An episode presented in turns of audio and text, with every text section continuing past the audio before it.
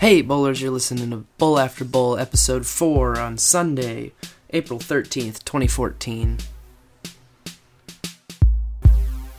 I'm smoking bowl after bowl. And I smoke. Bowl after bowl after bowl after bowl after bowl after bowl. And I smoke. Hey, so I'm sitting down today with my girlfriend and roommate, uh, Laurien Rose, who you may know from on campus, journalism school, things of this nature. So say hello, Laurien. Hey. Hello. So we have to uh, talk about a few things today, but first of all, let's talk about how how did we meet? Uh, well, technically through marijuana activism. Um, I came to college and wanted to get involved immediately. So I went to a NORML meeting, an MU NORML meeting, and Spencer was there, and he seemed like he was the president or something. Uh, apparently he wasn't, but I messaged him on Facebook anyways after some stalking, and uh, I told him I wanted to get involved. And he messaged me back about, I don't know, a week or two later at like four in the morning and said, Hey, uh, sorry it took me so long to get back to you. Uh, there's an event tomorrow, though, in Joplin called Cannabis Revival, and if you want to go, I'm looking for a ride because I don't want to take my motorcycle down there. Um, and I guess he had a ride, but they were going to stop in St. Louis, which was going to add like three hours to the trip and seem kind of stupid. Yeah, we would have had to go to St. Louis from Columbia and then all the way down to Joplin, making a five hour trip into like a seven and a half, eight hour trip. So coincidentally, there is this boy in my dorm room that night who'd been trying to get into my pants, Ugh. and uh, I ended up sleeping on the floor, and he took my bed. um, and so that's why I was up at 5 a.m. checking my Facebook because I couldn't sleep on the fucking floor. Um, and I, I was like, I woke this kid up, and I was like, "Hey, you have a car, right?" He was like, "Yeah." I was like, "You want to go to a hippie festival?" He was like. Yeah, sure. I was like, okay, good. Then let's go. We gotta go pick this dude up and I hopped in the shower and got ready and uh, we went and got Spencer and I thought he was angelic and he slept most of the car ride. Um, but I, I also had some bets with this kid. I was like, you know, uh, let me know if you think that Spencer's gay or not because I kind of want to make a move. But if he's gay, then I don't want to. And uh, it it took. Uh, we stopped at Wendy's uh, before going to Cannabis Revival and um, decided to mow down on some chow. And Spencer got like a, a lid full of ketchup. and Right. I, so I usually when I am at a fast food place, the little fucking paper cups that they give you to fill up like a quarter ounce of ketchup are just not enough for me, not reasonably. And I don't want to grab two or three or four or twelve of those fucking little tiny things of ketchup. So what I usually do is I grab a drink lid, usually either a medium or a large, and I'll flip that upside down, maybe put a napkin under it so it doesn't leak and I fill that up with ketchup, and that usually is enough, and it's delivered in a method that's nice, and you can dip a whole French fry in it and get enough ketchup on your fry. Right, and I love ketchup. So this was a huge turn on to me. uh, but uh, such is the women way, the woman way, I guess, that uh, if we really like something, we have to be totally mean about it. So I decided to look Spence in the eyes and tell him that what he was doing was socially unacceptable. To which he replied that everything he did was socially unacceptable. Pretty to true. which I was like, "Well, then you're perfect. That sounds great. Let's get married." Um, but so it was at that point when he sat next to me on the booth and our knees touched that uh, N- Nick, the boy that wanted me, was like, "Hey, uh, uh, he's not gay," and I was like, "Oh, okay, good. Then I'm going full force." Uh, so we we got to cannabis revival, smoked a little, talked to some great people um, in the movement. One of them being Mark Pedersen, who will be on this podcast eventually. And um, you know, it was a long car ride, three or four hours, so I was tired. I was like, "Hey, let's go lay in the grass and whatever." And so we did, and I rolled over next to Spencer and started cuddling, and then next thing you know, we were kissing, and then next thing you know, like I don't know, we were just holding hands and having a good old time at Cannabis Revival. There you go. Um, and you know, car ride back. Nick was pissed the guy that wanted me. And so I hopped from the passenger seat to the back seat where Spencer was and uh, sat on top of him and started making out and grabbing his dick a little. And then he spent the night at my dorm room and we've dated ever since. Yeah, it's uh, I mean, that's a summary version, but it's kind of a weak spot when you grab a man's dick. Uh, he's probably gonna try and spend the night with you. yeah. And of course, um, I mean, I, I thought he was coming over to my dorm room to watch The Labyrinth, you know. Right. Right. I was just kidding. But I was surprised when I took his pants off and he wasn't wearing underwear. That Um, was yeah. there. I knew there was no going back at that point. I never wear underwear. Yeah. Um. And then I also, after we had sex, um. Well, we had talked a lot. We got to know each other. Yeah, yeah. It wasn't like a. Yeah, it wasn't like, oh, you're so hot. You're so hot. Let's fuck. spent like 16 hours together, kind of yeah, we spent all in day the together. same car and in the same And space. we got pizza at Rollins for late night because I still had my meal swipes. And That's uh, the benefit. Hooking up with freshmen. oh yeah, They have unlimited meal plans, usually way too much. Oh yeah, way too much. So we talked, and uh, basically, I didn't want to bullshit around in college. I wasn't here to party and have a good time. I was here to get down to business and get into activism. So I gave Spencer an ultimatum. I said, you know, this is great. You're probably never gonna see me again, and that makes me sad. But if you want to see me again, then you gotta date me. And he was like, oh, let me think on that. I was in no position to date because of the women I had seen in recent times just kind of turned me off of the whole dating scene and I but I had just said to myself, you know, if I meet anyone that's going to be worth it, it'll be doing something I love. It'll be doing something that has to do with activism, this kind of thing. And, you know, we both had the same ACT score, which is kind of nerdy and freaky. Like, it just, so many things to the puzzle fit together where I was just like, all right, fine. Like, I'll date you, but just don't tell anyone. Well, yeah, because I was 17. You were 17 at the time. I, I was didn't 21. Turn 18. It was the Um, thing that was kind of frowned upon, even though the arbitrary selection of numbers is like, who's gonna pick? You know, how old is too old? How young is too young? What number is proper? yeah. But he woke up in the middle of the night and told me that, yeah, sure, whatever. We could date. Even though it wouldn't be Facebook official till I was 18. Who gives a fuck? And so now here we are, two and a half years later, dicking around, Yeah, making a podcast and making a shit. podcast. Today, the uh, and actually all this weekend, we went to Rocheport, Missouri, which is a new favorite stomping ground of ours, kind of. Oh, we had yeah. dealt with Rocheport a little bit before. Um, Mike Hagan, who was on the last podcast, he lives in Rocheport, just on the other side of the highway from downtown, and um, Beautiful property. awesome with a little lake, and he's got a little paddle boat and everything. Man, he's got the hookup. And then uh, we had also been to Rocheport. Um, our good friend Arrow Phrase of Gotcha Costumes. We worked at Gotcha for a while, and after the Halloween season, which is like, as you can imagine, the most hectic season a costume shop can go through. Uh, you know, the first week in November, he took us out to a nice little rech- restaurant in Rocheport, bought Yeah. us dinner and stuff. He took So- all his employees out there. It was awesome. hmm And so now we were back on Friday morning. We actually did a photo shoot. Tell, yeah, explain that. So I'm a nude art model for MU for the art school, and I got an email saying, "Hey, there's a photography student who's trying to do her uh, class project, and she needs um, she needs people who are going to pose for her photos or whatever. You know, it's a nude outdoor shoot." And I'm always the kind of dude that kind of jumps on that sort of stuff. I love that kind of opportunity to help people with their art and sort of, you know, whatever. So um, I emailed her back and was like, yeah, I'd be happy to do it. She texted me and said that she was working with um, this guy she knew well and a friend of hers who was a girl, and they were doing kind of a couple shoot, couple poses and stuff. And I was like, well, hey, Lauren might be interested. You know, we could like both do the shoot together. So I was like, "Hey, Lauren, you want to model for this photography kid? They're looking for couples." And she's just like, "Yeah, okay, fine."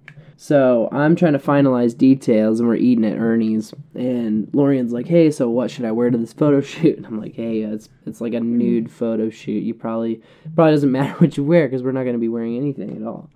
And I, I was like, oh man, I mean, I never, I'd always wanted to do the nude modeling, but I don't know, just never got pushed into it, I guess. Right. There's Didn't that really- whole. I mean, know. there's a huge stigma against obviously being naked in front of strangers. It's a big deal for a lot of people just because of how we've been primed and programmed. It's not something that you're supposed to do. Woo, I'm naked. It's a big deal, you know. Whatever. stupid, but- They saw my dick. Wow, holy shit. But uh, it's okay. So he said it was a nude shoot. I was like, fine, all right, I'll bring my robe. It's cool. Um, So we're going to Rocheport in the morning, and we're driving down there trying to meet her, and uh, we park in park this and- little trail parking lot, and I'm like, oh, is her house nearby? And Spencer's like, no, we're doing the photo shoot outside, and I'm like, we're getting naked in the great outdoors.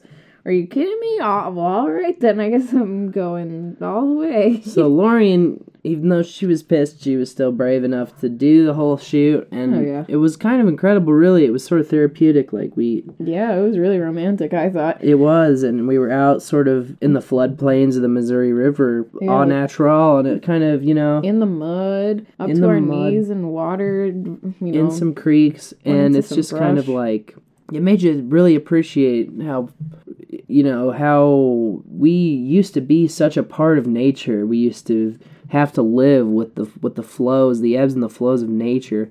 And you know, now we're so disconnected from it that we can't even walk around barefoot yeah. One by a creek, you know, and without being afraid. one thing that cracked me up was that the photographer kept saying, you know, oh, if, if this hurts your feet or anything, or you know, if you go to, if you don't want to go into the brush, or oh, you know, just let me know if you're uncomfortable. And it was just like, how can you be uncomfortable outside? Like, Right. I understand, like, I might get a thorn in my foot or something, but, you know, hundreds of years ago, people were walking around barefoot in this Right, this is the and they way- fine. I mean, men used to run down deer with spears and have to kill them with their bare hands or with sticks, you know, and sticks and stones and arrows, you know, with maybe just a loincloth on.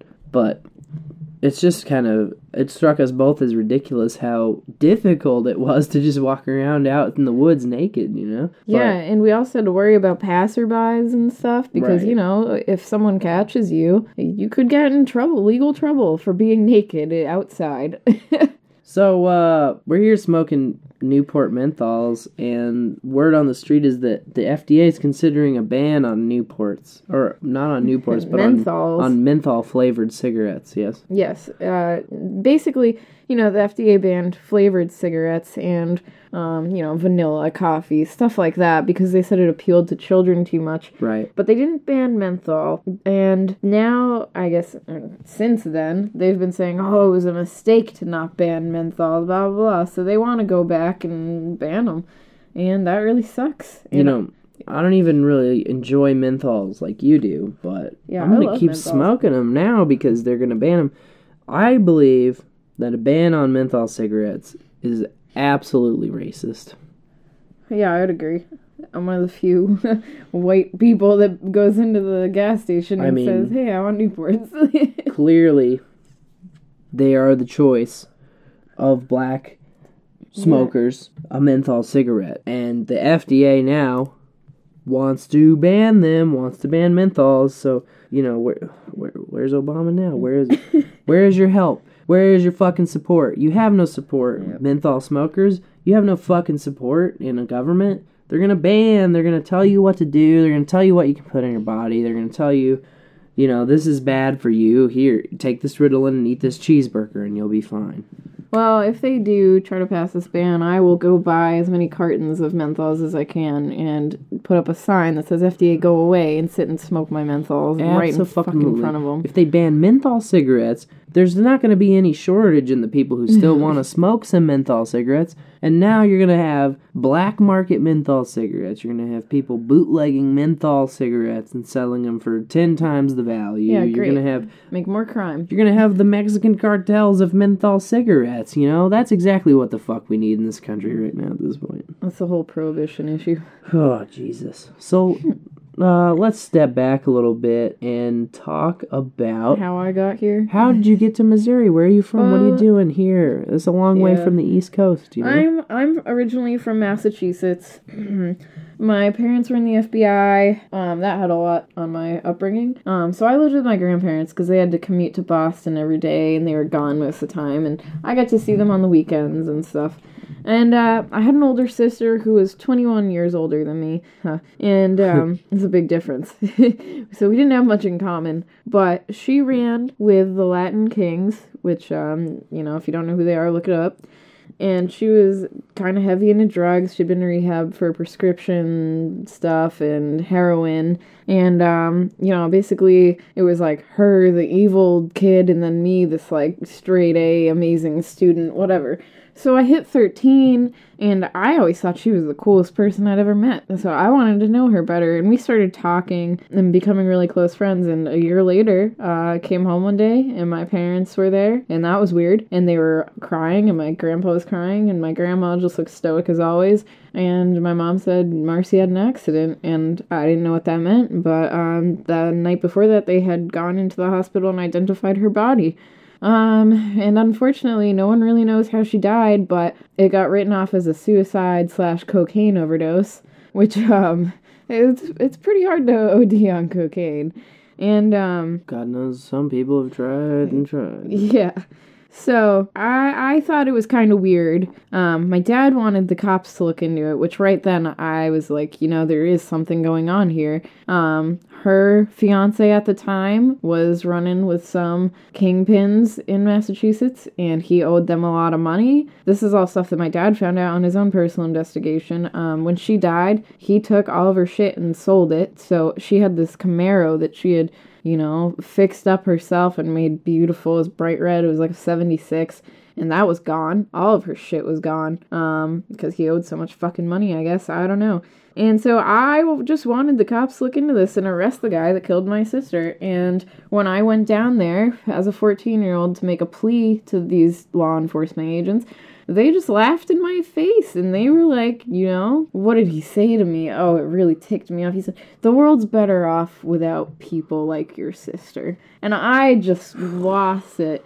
I was bawling and I just had to get out of there because I thought I was going to punch a cop for them. I was 14. My parents were in the FBI. I thought that law enforcement people were there to bring justice. And then to have this cop say that to me, that was just the worst feeling in the world. And uh, that's when I decided, you know what, like something needs to be done, something needs to be said about this. And I loved writing, and I also had an interest in, you know, investigative work because of what my parents did and stuff. And I wanted to bring justice. And so I decided that investigative journalism was my path. And the best journalism school in the nation was the University of Missouri. So I decided to come here.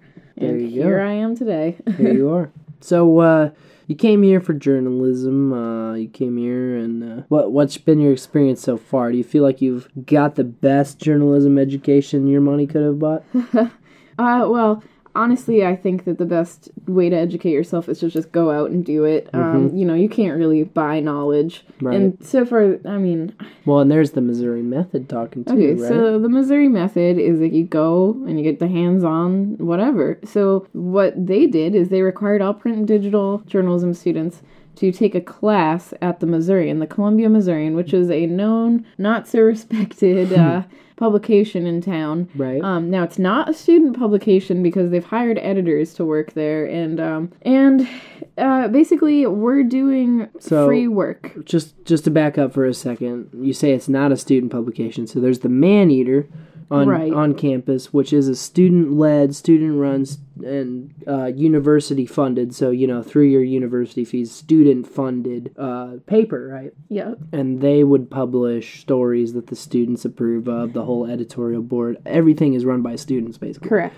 And so the Missourian differs in that the editors are hired staff and professors, Mm-hmm. basically, and there's a little bit less student input, and it's more you're being We're being told what to write, basically. sure. Uh, I mean, we can pitch story ideas, but uh, from my experience, most of them will get shut down because, oh, if you're me, you're usually going to pitch some controversial issues. And the Missourian doesn't really, uh, they want to stay away from the gray areas. They want things to be black and white, and to put it lightly. Um, so it, it, it hasn't been a great experience. I I still love journalism. Um, but I if I'm gonna keep going on with the journalism path, I definitely think that it needs some redefining. Um, I don't necessarily want to work for an agency or for anyone who's gonna tell me what I can and can't publish and stuff. So I'm kind of on my own right now, hoping after this I can freelance and maybe start my own publication.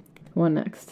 Right on. Well, um, let's or see. do you have any more questions about that? yeah, let let me uh, talk about some of your uh, more I don't know, uh, more followed articles like uh, okay, what, what pennies from heaven. Sure. Okay.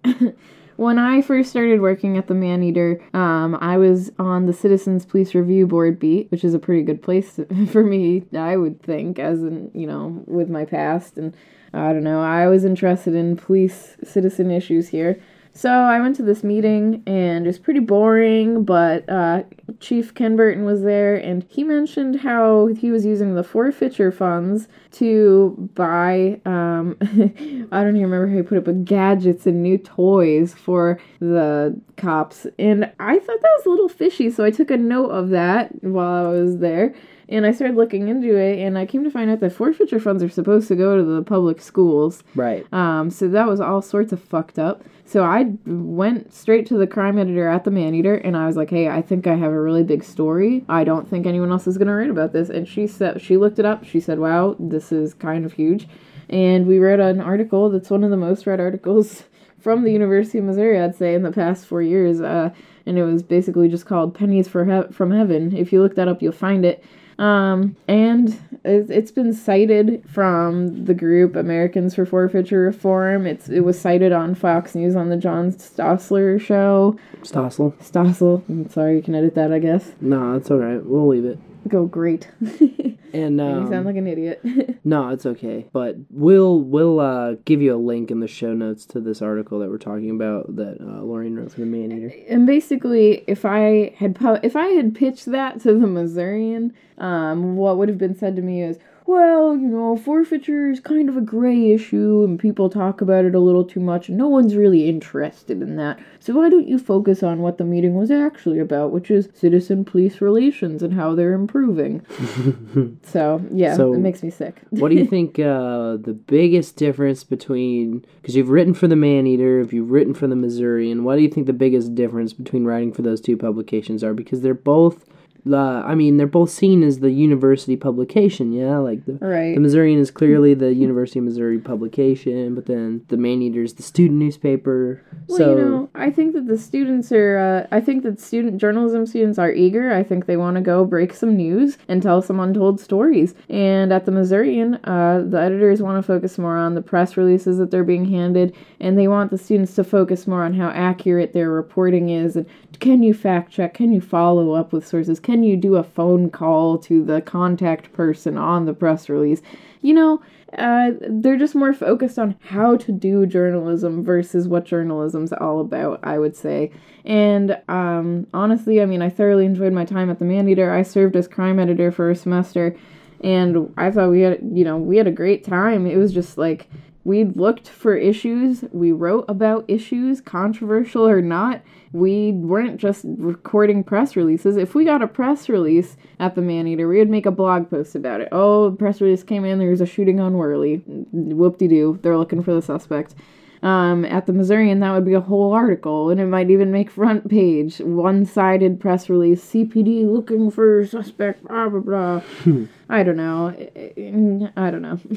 There's a lot more freedom at the Man Eater and a lot more uh, eagerness and investigative integrity, I guess. So, uh, a quick Google search for your name and no other characters besides just Laurien Rose. And after seeing, you know, the social media bullshit, I come across this WordPress blog, uh, laurienrose.wordpress.com. So, what's what's going on there? This is a beautiful looking WordPress. Thank I- you. Um, at the J School, we are required to make an online portfolio, and they want you to do it in the form of a WordPress account. They want you to blog, blah blah. But of course, I didn't want to follow the rules on that, so I just kind of tried to make up my own site. Okay.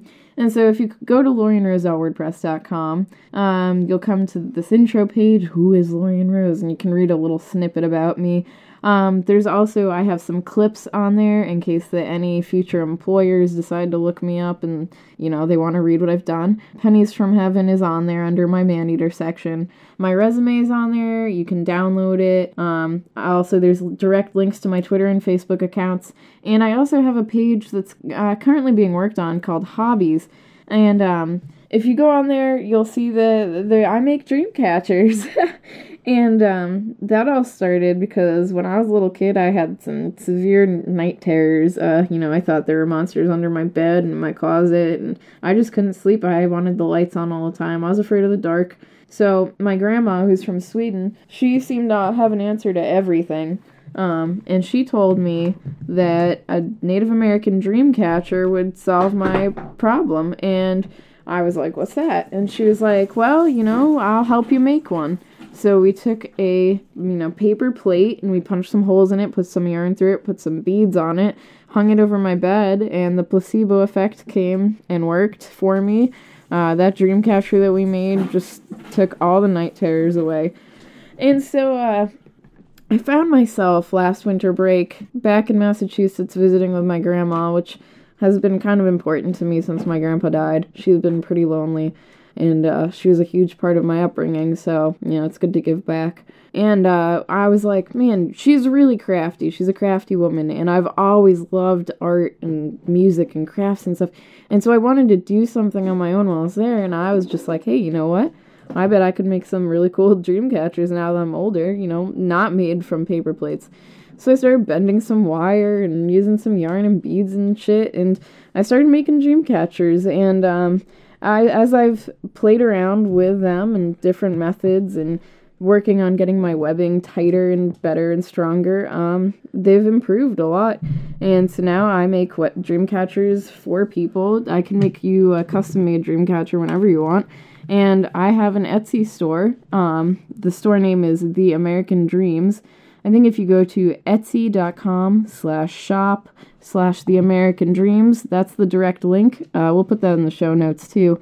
And um, yeah, I've currently got five dream catchers on there for sale, reasonably priced. And if you message me and you're like, hey, I don't have 20 bucks to give you for a dream catcher, but I really love what you're all about and you're an interesting person. I don't know, whatever, I want a dream catcher, then you just hit me up. I'm always willing to make a deal. I mean, I make them for fun, you know, and I love doing it. And like I said before, if you want a custom made dream catcher, you want some Rasta red, yellow, green dream catcher, I can do that. I can do anything. So, so I'm kind of it's kind of unique because we're uh, recording obviously here from the from the homestead, and I'm looking at the the gallery here on Oh, your yeah. webpage of the dream catchers, but I'm also looking at the actual product here on the walls, and it's funny because I'm not I can't really tell what's more beautiful. I mean, you got some cool.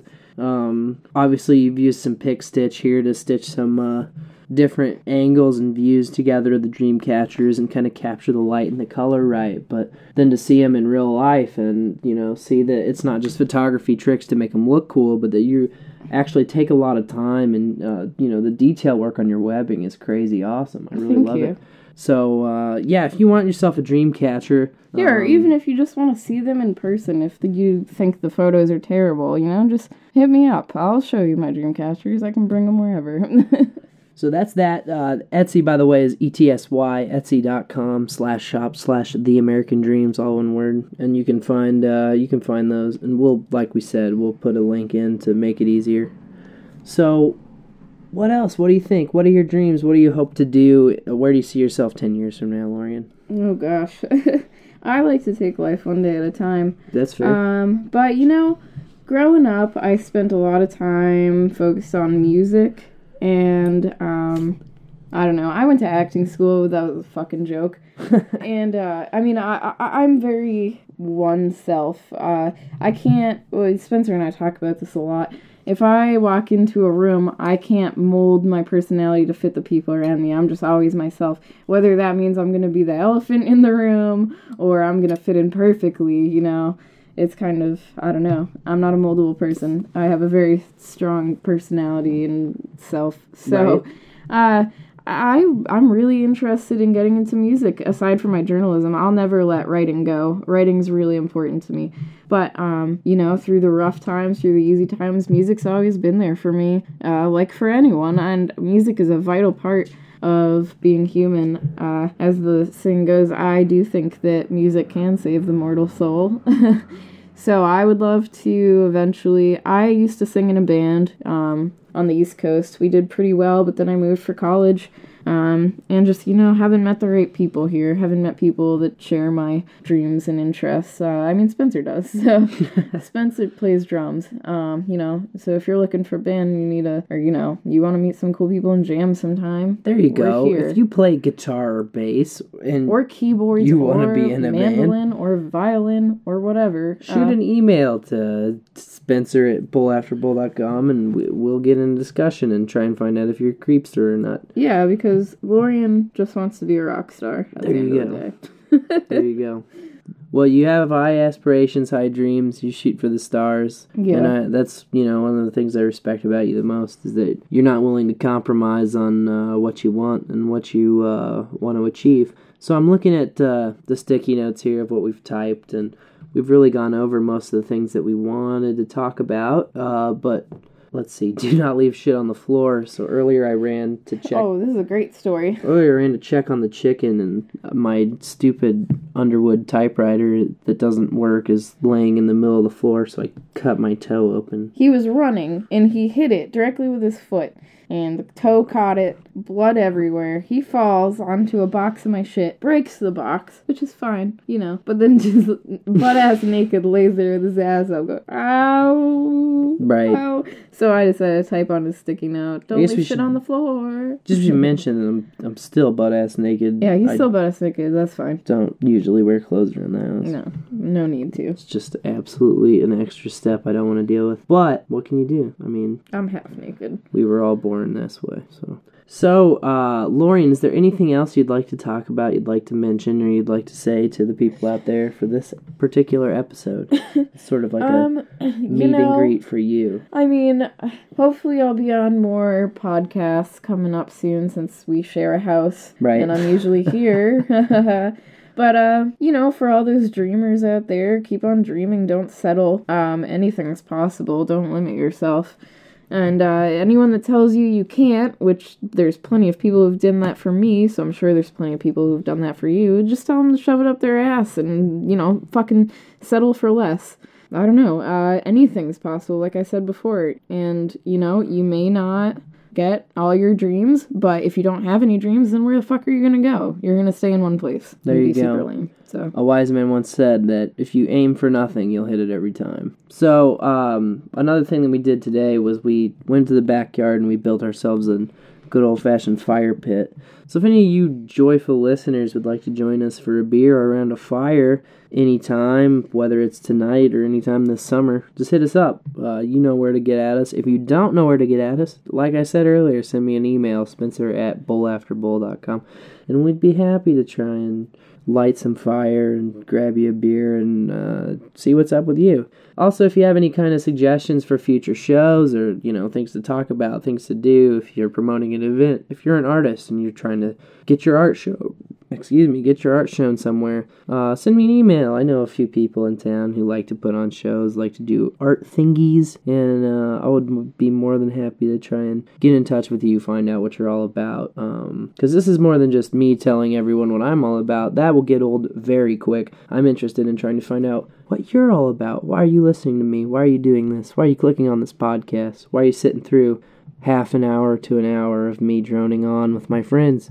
So just send me an email, get in touch with me. I'm a real person here on the planet Earth, as are you, and we can collaborate. We can do things together. Uh, having said that, thanks so much, Laurien, for taking the time out of your very busy and demanding Oh, yeah. schedule and sitting down with me. Thank and, you. Yeah, of course. Anytime. I'm sure that you'll be back on I'm again. around. You know, you'll be chatting with the good people. Uh, listeners, thank you so much for listening. Thanks so much for uh, supporting the show in its infancy. Uh, those curious people, uh, stick around because it's going to go cool places. We got a few events coming up. We got a few people that are going to be on the podcast.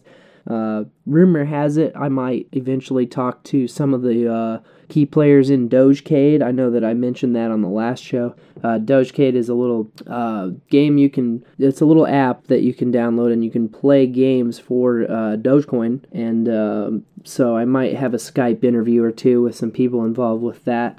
Also, uh, just as a crypto update right now, I'm looking at the Bitcoin price and it's according to Pre, four hundred and ten dollars a Bitcoin. According to uh, Bitcoinity, four hundred and twelve. So it's hovering there, kind of steady. It's nice because you know at the beginning of the year it was a thousand per Bitcoin, and now it's down to about 400, 410, 420, hovering up and down around there. So it's kind of like a second wave you can get in early on the ground floor because this the price will go up again people. And uh, in the long run maybe it will fail maybe it will succeed. No one really knows. That's the thing about bitcoin is it's all speculation.